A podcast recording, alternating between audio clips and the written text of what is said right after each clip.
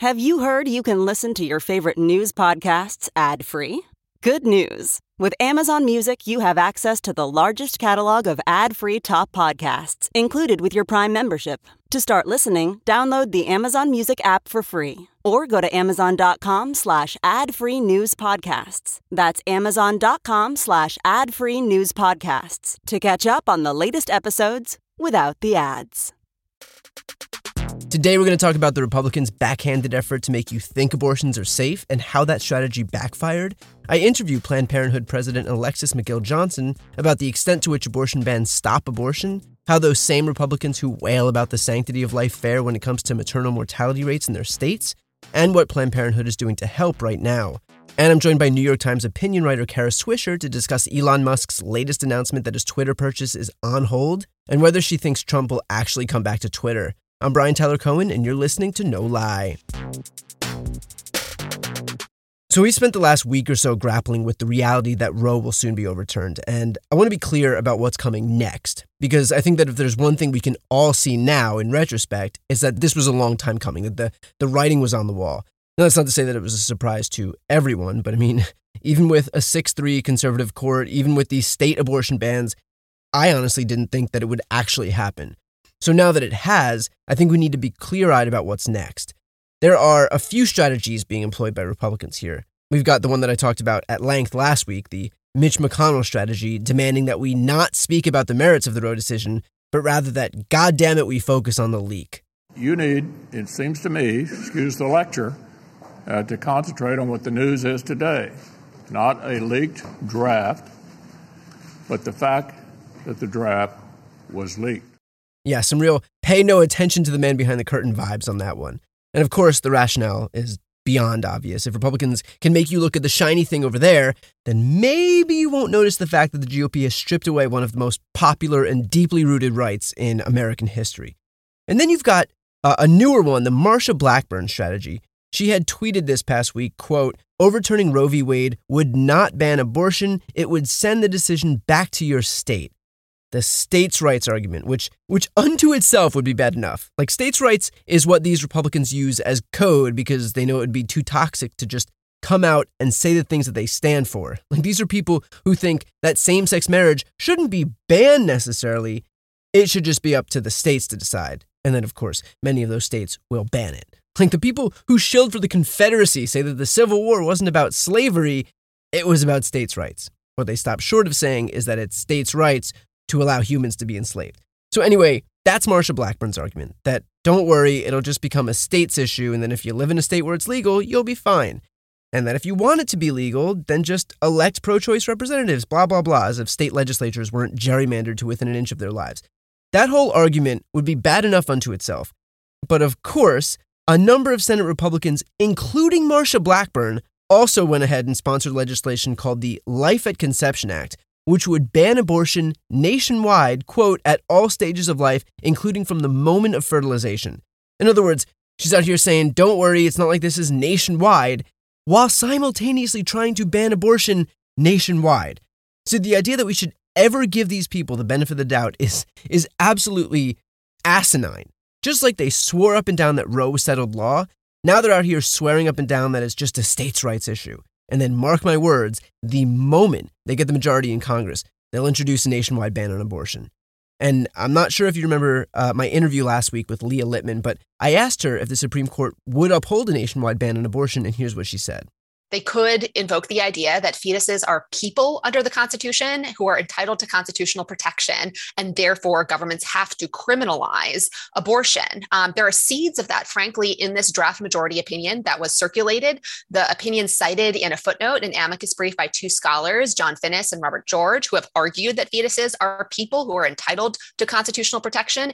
And under that theory, governments must prohibit abortion. The issue can't just be returned to the states.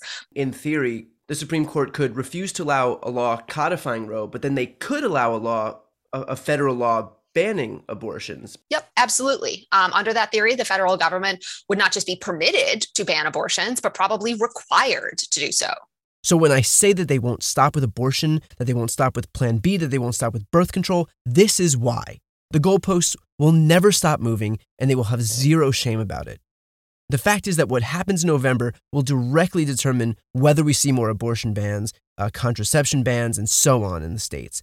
It'll also determine whether Republicans control the House, which, as we know, would refuse to certify any win in 2024 for a Democratic candidate, which will then, of course, directly impact whether a nationwide abortion ban gets signed into law or not, depending on who the president is. So I don't think I have to explain how much is at stake in November. And just as a quick aside, like I know that there are people who are going to say, look, we already voted, we have Democrats in charge in the House and the Senate and the White House, and you're right. And we're close, but we are only two votes short in the Senate of eliminating the filibuster. Once we get just two more senators, we can eliminate the filibuster and pass a law codifying abortion protections with a simple majority.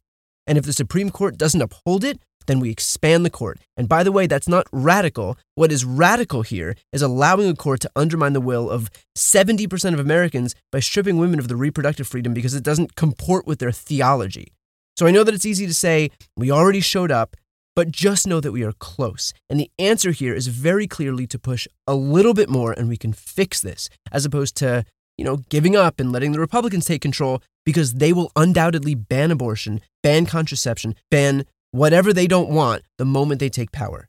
That's our message right now. Give us two more pro choice senators and your rights will be protected. But before that, Democrats in Congress should do their part by keeping this issue top of mind. I spoke about this last week, and Crooked Media's Brian Beutler also spoke about this in his newsletter. Schumer should be bringing a bill codifying Roe up for a vote every single month. And if and when that bill fails at the hands of Republicans, then vote on a bill protecting birth control. And then vote on a bill offering federal protections for rape victims. And then a bill offering federal protections for incest victims. And then a bill protecting your right to cross state lines for abortions. And on and on and on. And if Republicans block them, then people will know. But make them take these votes. This isn't just a one and done thing. Republicans voted more than 70 times to repeal Obamacare, 70 times, for something that two thirds of Americans opposed. And yet we should stop at one vote to actually protect a law that two thirds of Americans support? Come on now. Make them take these votes over and over and over again. And if you or your friends or your family or your neighbors miss the results of that vote in May, then they'll see the ones in June. And if they miss that one in June, then they'll see the one in July or August or September or October. That is the point. We have to fight here. We have to get caught trying. This is what midterms are going to be about, but we have to be willing to do this all the way. Next up is my interview with the president of Planned Parenthood. Now we have the president of Planned Parenthood, Alexis McGill Johnson. Thank you so much for coming on. Thank you so much for having me. So, first of all, most importantly, because we're in such a period of uncertainty right now, can you speak on the fact that Roe is still the law as of right now? Yes, absolutely. Uh, what we saw last week was a draft opinion from the Supreme Court. They have not formally ruled. Roe is still the law of the land, which means that if you are waking up and you uh, need an appointment uh, at a abortion provider in your state, uh, check the local laws to make sure um, you know uh, what the restrictions are, or go to abortionfinder.com to help you understand how to navigate. But yes, abortion is still legal right now. No, when abortion restrictions are put in place, to what extent does it stop abortions and to what extent are they just pushed into other states or even underground? No abortion restrictions, even the ones pre 1973, stopped people seeking access to abortion. I think in many cases, what they have they stopped uh, 50 years ago was access to safe abortion. Uh, what we have now is, um, you know, a patchwork of restrictions that have um, essentially pushed people further into a burden of trying to seek access to abortion, but they haven't stopped people from actually uh, accessing the um, the procedure or the medication abortion that they need. Now, in terms of traveling to nearby states, if you live in southern Louisiana or Mississippi or Alabama or Florida, your closest state is either Kansas or North Carolina. Like Miami to North Carolina is a 12 hour drive. New Orleans to Wichita, Kansas is 13 hours. If you're in eastern Montana, you're looking at either 11 hours to go to Washington or eight hours to go to Minnesota. What happens to these women? Well, look, I mean, I think what you're pointing to is even even now, right, with the number of restrictions that already exist while we have the right, right, um, means that access is is is very limited. There are abortion uh, provider deserts in many of the states that you were talking about, meaning that people are traveling four to five hours just to get access to uh, abortion provider in their state. So when uh, or if Roe is overturned, as we presume it will be, it means that people will now have to travel thousands of miles outside of their state, outside of perhaps their even comfort zone. Uh, it means they will have to put their children in the car because most people who access abortion are already parents. It means that they will have to gather the resources necessary for gas money, for hotel money, um, and you know, with the number of restrictions that already exist in place um, on accessing abortion, the number of restrictions that that um, ask people essentially, you know, whether or not uh, they trust the decision that they are making, it means that they're imposing significant burdens on them um, wherever they go. You know, we we hear the anti-choice crowd wail about the sanctity of life, and yet none of that care or compassion actually exists once the baby is actually born. Can you speak on where the US stands in terms of these health metrics um, for maternal mortality rates and infant mortality rates, and even newborn programs and care and funding compared with other developed countries? Yes, absolutely. Look, I mean, the same states that are enacting the most restrictive abortion bans are also the same states that have some of the worst maternal health outcomes uh, in this country and and the most significant restrictions on abortion provision.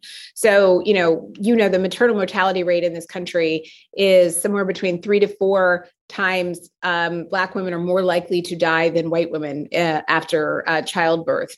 Uh, we also see um, you know significant infant mortality rates where children uh, in black communities um, are less likely to make it to a year uh, than white families. And so you know the reality is these are states that have not elected to expand um, medicaid right? To um, accept um, um the Affordable Care Act coverage. These are states that um, that you know fight against, have fought against things like paid family leave, um, and so all of the things that you would expect um, to really help nurture a um, uh, uh, a newborn are not things that actually exist in these states. And so the fact that they are also now creating more onerous abortion restrictions is just kind of mind-boggling.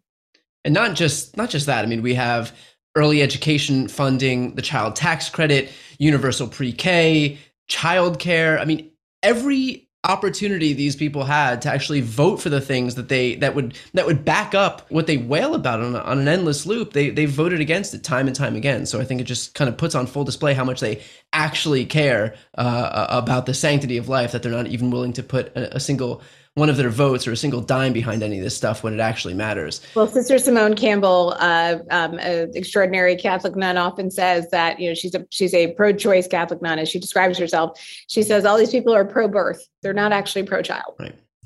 I'm sure that you, of all people, have heard every story under the sun about why having safe and legal access to abortion is important. Could you share one example that you think kind of best illustrates why we need this? Like it's become so political that I feel like we kind of forget sometimes how personal it is. So I think having a story might help highlight that for people. You know, I mean, look, I, I, hear a story every day. You know, when I tell people that I work for Planned Parenthood, you know, um, people open up and they they share their personal story, they share their sister's story, they share their parents' story, their mother's story, their cousin's story, um, all because they've understood, you know, at some point what this decision has made for them in their lives one out of four um, uh, people who could give birth um, has had an abortion in their lifetime, um, and so just the the, the numerically normalization um, is so important. But I'll tell you a quick story of somebody I was on the plane with um, a couple of years back when I first stepped into this role. Uh, she was a amazing aeronautical engineer, and uh, we happened to be going through some turbulence, and so to calm my nerves, she just explained to me what was happening in each vector as the as the plane turned returned. And at the end of our trip, I just said, thank you so much. Like that was, um, that was a great way to, to, you know, go through a really quite literally turbulent time.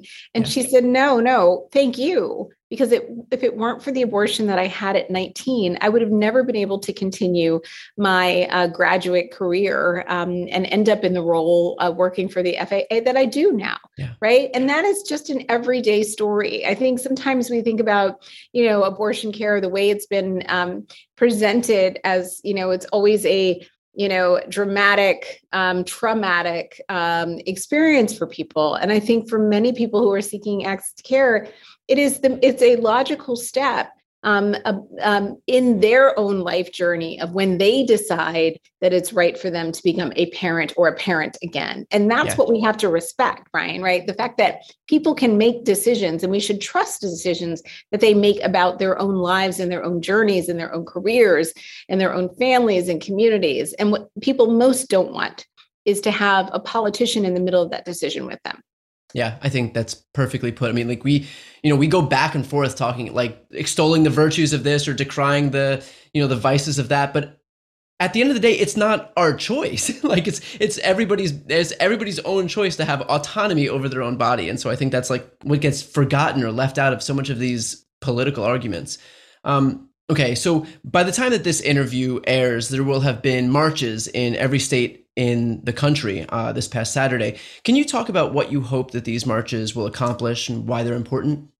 Yes, I mean, look, um, on May 14th, I was in Los Angeles. There were, uh, you know, 100,000 people who had RSVP'd to attend uh, this rally, and across the country, uh, there were upwards of 200 events um, of, of, folks assembling. And I think in this moment, we were two weeks past a uh, the draft opinion being leaked and the reality setting in that the court is fully sure that they will likely overturn uh, Roe v. Wade. And so I think it's a few things. One, it's so important to be together in a moment, right? We are literally mourning a right that we have lost um, you know, or, or anticipate losing, one that we've held on to for 49 years.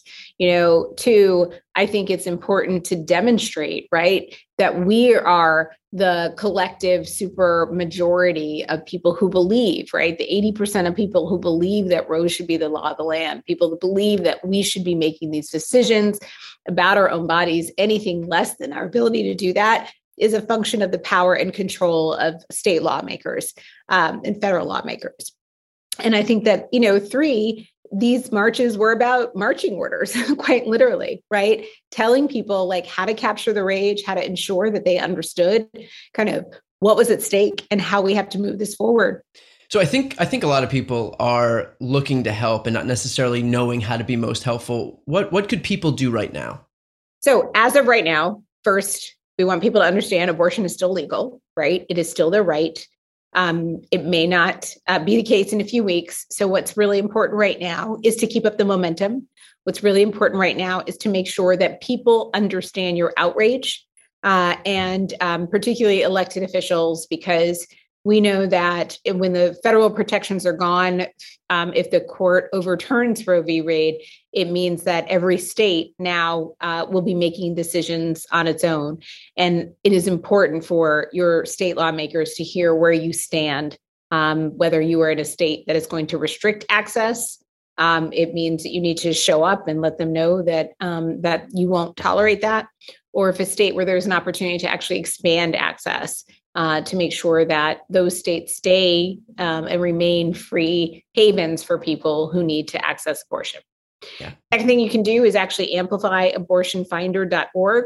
This is for people who are seeking care, for people who need travel, for people who need access to Planned Parenthood health centers, independent providers, um, you know, it it's it ensures that um, that we are both supporting um, the navigation of patient care.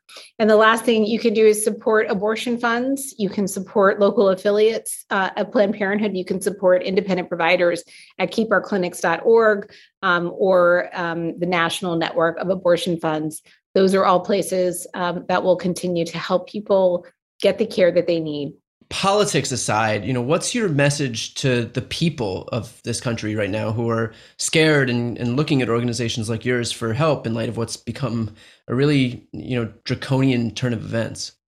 You know, look, first I want to tell them um, we're clear, right? We will not go back. We will not back down. We're going to be here fighting for this right uh, for as long as we can we know that the future state cannot be flying people across the country, putting people on buses to go thousands of miles just to seek access to care that they could very well have in their own zip code. That makes no sense. Um, for 50 years almost, we've we've enjoyed the ability to make these decisions, the privacy uh, of our own homes and doctors' offices down the street from where we live. We won't go back to what that state of affairs will be, and we're going to be here fighting with them. Great. We'll leave it there. Alexis, thank you for the work that you do and the rest of Planned Parenthood. And, uh, you know, best of luck as we keep trying to navigate uh, what's become a really hellish situation, but glad to have you fighting. Thank you so much, Brian, for having me. Today, we have the contributing writer for the New York Times opinion section and the host of two podcasts, Sway and Pivot, Kara Swisher. Thanks for coming back on. Thanks very much. So we just heard from Elon Musk that his Twitter mm-hmm. purchase is on hold. Yeah. Obviously, the stock price for Tesla is in a bit of a free fall, and his capital to buy Twitter uh, is against his Tesla shares. Mm-hmm. Do you think that this thing ultimately goes through? Like, do you believe that Elon owns Twitter at the end of this? I think I think he's trying to get a lower price, and we'll see. We'll see. There are a couple of elements. The government might intervene because he might think he's playing games here. Um, he may ha- pay the breakup fee, walk away, and then come back when the price is lower. The, every other tech stock is off. Twitter should be in the doldrums just like everybody else, but it hasn't been because of this 54.20 right. price, uh, although it's been trading $10 below that.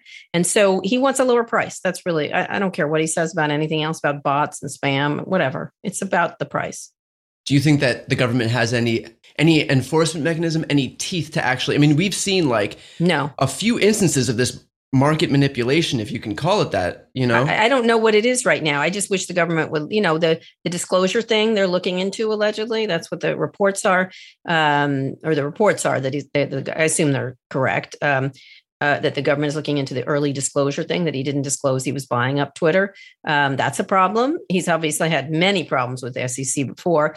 I don't know what's happening here. Is he is he talking about bots, but he really is talking about price?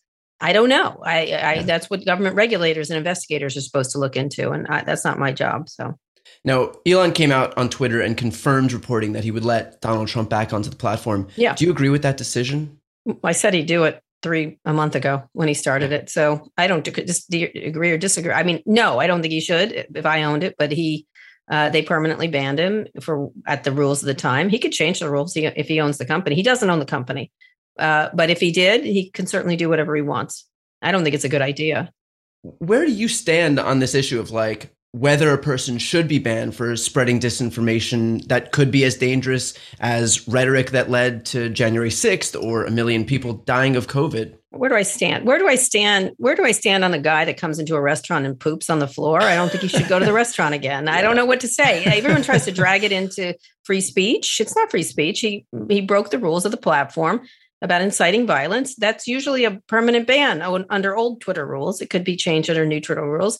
And everyone tries to make it about free speech and this and that. That's their rules. Them's the rules. And if you want to make rules that you can poop in a restaurant, you should do that in your restaurant. I don't think a lot of people would eat there. Maybe the the uh, the government might have some problems with the cleanliness issues, but you know, whatever. Yeah. That's- I guess it changes things if there's really only a couple of restaurants in town and the other restaurant's owned by Mark Zuckerberg. And so Yeah, whatever. I you know, I don't know. I just whatever he whatever he wants to do, he should do. But the fact of the matter is Twitter was well within its rights to do what it did.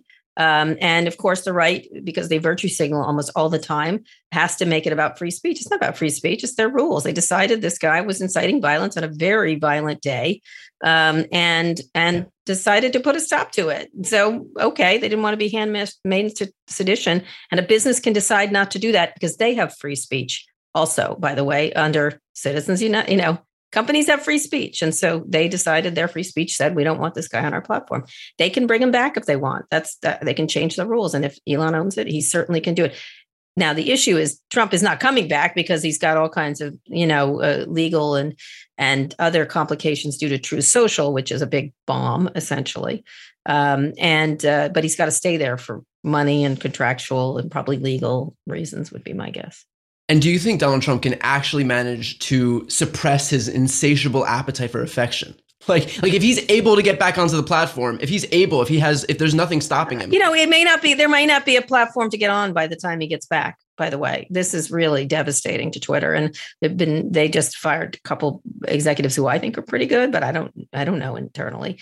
Um, but uh, they, they've got enough problems as it was before all this mess, and now Elon has thrown a chaos bomb into the middle of it. So maybe that's what he wants to happen. Maybe he wants it to be chaos, then he'll clean it up and look like a hero. I don't know, um, but you know, it's it's got enough problems that it may not be the great platform that Donald Trump used it for to launch his political career. Well, to that point, like he'd mentioned, uh, Elon had mentioned timeouts for tweets that violate terms of service, but Yeah, that's that makes sense. that's not really a deterrent if you're Trump and your only goal is to sow disinformation. well, if you have enough time, there might be like three timeouts and then you're off completely. Three three strikes. I don't know. I don't know what his rules are. I suppose if he did it three times, yes, or two times, or maybe already they they may bring him back on with some behavior. If you do it again, you're off permanently. Right. They might they can make rules for anybody. Like who cares? Like they can do whatever they want, but they may have that. I don't know. There's no specifics, so I don't know. I would probably. Um, my issue with the ban was that it was made by two people, Mark Zuckerberg and Jack Dorsey, um, and probably, and these were important communications platforms. Probably the concentration of power is the problem, not so much the platforms who can make any rules they want. It's that there's no competitors to Facebook, particularly. Um, there hasn't been. There will be, but there hasn't been. And so the more places people can speak, the better. That's that's how you really protect free speech. Is you don't let power concentrate into the hands of a small group of people. Yeah. You know. I- I'm curious about about this, and I, and I haven't really like weighed in on or, or or really cared about Elon's politics because I, I honestly thought that what he has done with Tesla and making making EVs mainstream. I mean, for somebody that cares about Mm-hmm. Climate, that that's he's one of the most important people. And then I'd see these tweets that were Mm. just fucking annoying, but but it's like not worth weighing in on. Yeah. What do you think his politics are? Because he positions himself as this like as this disaffected liberal, but like all of his interactions are with Mike Cernovich and Tim Pool and the Pizzagate guy. That's recent. That's recent. That's recent. If you notice, he's he's speaking about virtue signaling. That's what he's doing to the to the right, right? And they, by the way, they're so insecure and pathetic that any kind of hug from the from cool guy Elon, they're like, he's Yeah. the best. They suddenly become discerning about people. Give me a break. He's Yeah. he's for climate change. He's who knows what he's for. You know, I think he's one of these people who I- I don't think I don't think he was a liberal. I think he was a kind of a libertarian, and he's disaffected for sure. He loved Obama big donor to the ACLU. Uh, doesn't like Biden, obviously, but Biden's not been the nicest to him either. So why should he? Yeah. Uh, didn't like Trump, but sort of like some Trump policies. Needs to do business with government, so he'll be nice to whatever government's in place. Like so, uh, you know, I think it's all over the map with him, and and it bothers people. That bothers people, and I think the stuff he's doing lately is just he's petting them.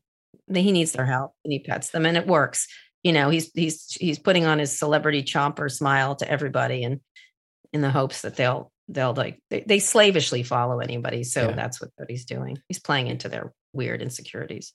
His tweets do have like a, a- a Trumpian feel to them, not not in their mm-hmm. danger, but like in in these like these decrees on all things, Yeah. and they're he not likes chocolate milk thought Yeah. through. Yeah, yeah. Like cocaine is going to be put Yeah. cocaine back into Coca Cola, and just like these thoughts on everything, these like grand proclamations, and you know, he's trolling you just just be he everything's a joke like keep that in mind when you're thinking about elon musk many things are a joke to him and he's a brilliant man who has created amazing companies let's just underscore that everyone else is working on such dumb stuff in silicon valley and this guy's working on big ideas rockets and climate change and boring holes and solar these are big ideas important ideas um, and he also needs a needs to needs to blow the steam off, I guess, when you're that Yeah. brilliant and and that you know you can feel it coming off of him. Like there's a lot there's a lot of pressure in his life, and so this is how he you know look.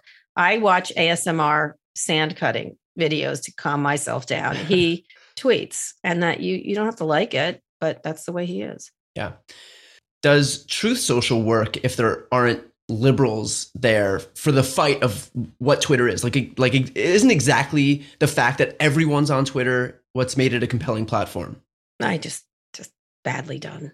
Just like I, I could say about any other badly made and badly created piece of tech, it's badly done, badly created, and all all part of a financial scheme. It looks like that's what it looks like to make Donald Trump some money. Uh, but no, but too bad the SPAC markets died. So sorry, too late, Donald. That kind of unless they paid him somehow. I don't know. So I want to switch over to uh, like the recent Roe decisions and and, and the political stuff. Mhm. Um, you know, we have a Republican Party that's gone all in on overturning Roe, which is an issue Yes. that that what twenty eight percent of Americans actually support Mm-hmm. uh, the the the the overturning of Roe. Um, Mm-hmm. And yet, they're not only a viable party; they're the favorites heading into midterms. What's your takeaway from that? Well, you know, we've got a pandemic, we've got inflation, we've got an, uh, you know, these are all the repercussions of the pandemic and the stimulus and and uh, the supply chain all at once. Um, you've got a war in Ukraine. There's a lot going on, and so the Biden's got his hands full. I don't know if anybody could really play this hand very well. Um, and the Republicans are appealing to the base, these base people that worry about the single trans athlete in their state that might take a medal away from their daughter yeah. or um or, or or you know or they want roe v wade not every, now what's interesting is most of the country does not want that um if you look at the full the full polling it's pretty positive uh it's pretty it's pretty in in favor of roe versus wade um, but they don't care. They want to rule from a minority position. They realize they're moving into a minority position, and they, their options are to convince more um, a wider demographic that they're great, which they're trying to do. It's working among certain groups, um, or to to solidify power through gerrymandering and and minority rule, and that's what they're doing. So and and and to exercise, they're about power. Let's be clear. That's what they're about. And so that's what they're going to do. I don't, uh, you know, and this is something that appeals a lot to their base this this particular thing and that's all they need to get to the primary now the question is what happens when they get to the general election like look at pennsylvania looks like uh, this one woman who is quite a quite way off to the right is might win over these two others that are battling it out that are more in the center um, and it, what's really depressing about that that particular fight is neither of those men really believe the things they're saying about the election or whatever. That's what's sad. The the, the woman does seems to seems to, um, but uh, but everybody feels they have to do that for fealty towards Trump. That'll eventually stop. That that is the question, isn't it? Because then we have someone like JD Vance who is not the guy he purports to be, not the guy he's play acting at being, and yet he had maybe to... he's become that guy. Maybe he's become that guy. Maybe he has. I've had relatives who had a transformation. I think it's genuine. I, I do. I, I don't know about him, but I know my relatives are genuine, and I don't. I don't speak to them anymore. So whatever, you know. I just yeah. I've had relatives who've transformed like that. They have. They live in a fearful, sad place where America is about like that crime is about to come down on their heads, and no matter what you tell them. I had one relative, they were like, you know, they're coming to our town, BLM. I said, nobody wants to come to your shitty town. Like, they're, they're staying in the nice places. Like, give me a break. It, it, it, the, the, the ability, it's interesting because Barack Obama sort of focused on hope. You know, that was his thing. Fear works just as well, works just as well. It's just sad and pathetic, is what it is. Do you worry that that we just like watched a coup attempt and not much happened, and so yet there's the possibility that that yet that there's the possibility that Roe is going to be overturned and everything that comes with it in terms of the attacks on contraception and whatnot, and that Republicans will still eke out a win. Well, let, they'll try. Let me just say, in history, if you look at history, it happens over and over again. This this sort of slow move towards authoritarianism. That said, guess what? That felt like that. You're younger than I am. It felt like that during a lot of our previous eras, whether it was the Salem witch trials or McCarthyism. Uh, or the Civil War, by the way. Someone was like, This is the worst time ever. I'm like, hmm, I'm going to go with the Civil War on that one, right? You know, where people were enslaved and there was a massive war. Um, it's it, we have been through things like this, including the Civil War, and and and they have lost almost always in the end. The, these kind of retrograde forces, ultimately, which are always powerful, they're always there. Um, you know, you, if you think I'm going to give back my rights that I got as a gay person, you you got another thing coming. There, there's equally amounts of committed people on the other side, and so they there, there's an expression in Tony Kushner's Angels in America. The, the the world keeps spinning forward. I really believe that it does. It there's there's there's declines and retrograde, but always forward, and so um, they can try. Good luck good luck. You think we don't have some moves ourselves? That's ridiculous. Uh, and so, yeah, they're, they're, this is what they've said. They've always said they're going to do this and they're going to keep trying and we'll see how long they can hold on to power with their tiny minded pathetic sad fearful politics. Good luck. Good luck. Good luck. Godspeed. In any case we'll see if elon owns twitter. He'll, he'll own it for a lot less money if he owns it i'll tell you that which is a good thing for him.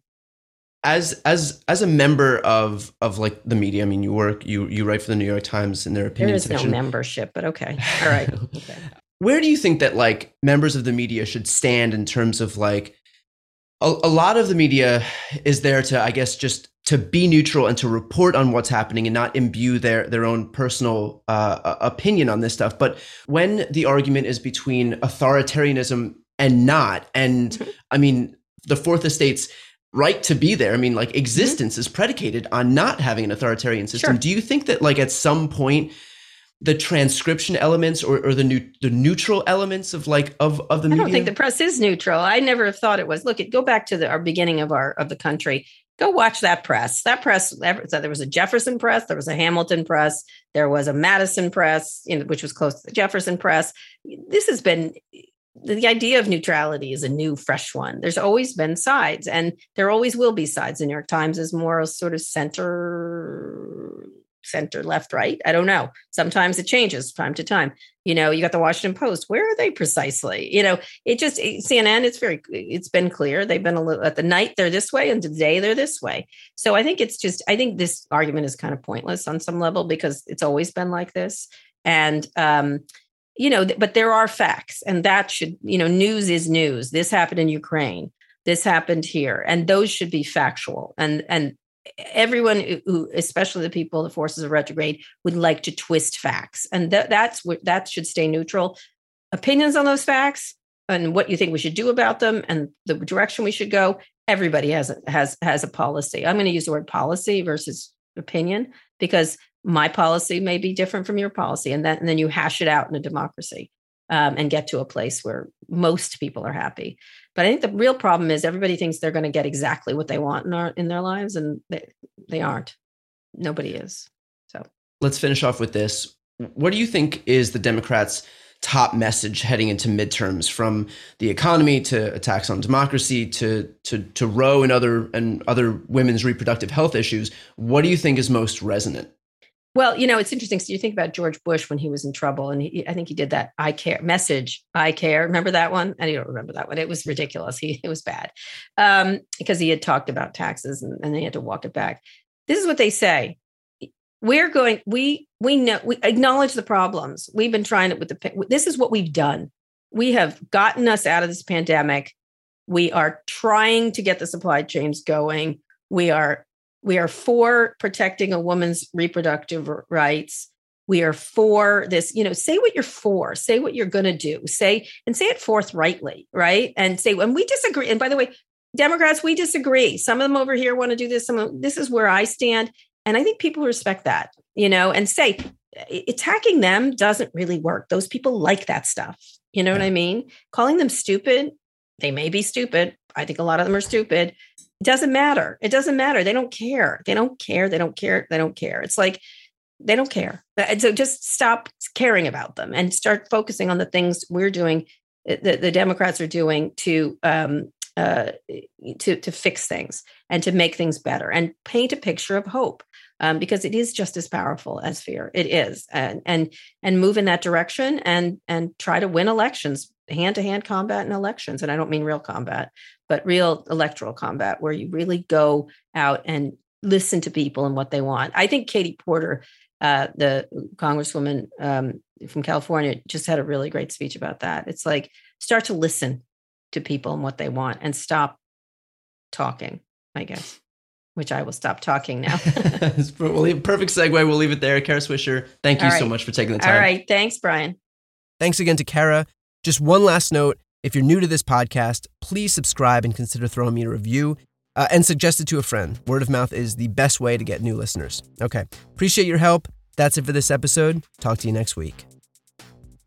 You've been listening to No Lie with Brian Tyler Cohen, produced by Sam Graber, music by Wellesley, interviews captured and edited for YouTube and Facebook by Nicholas Nicotera, and recorded in Los Angeles, California. If you enjoyed this episode, please subscribe on your preferred podcast app. Feel free to leave a five star rating and a review, and check out briantylercohen.com for links to all of my other channels.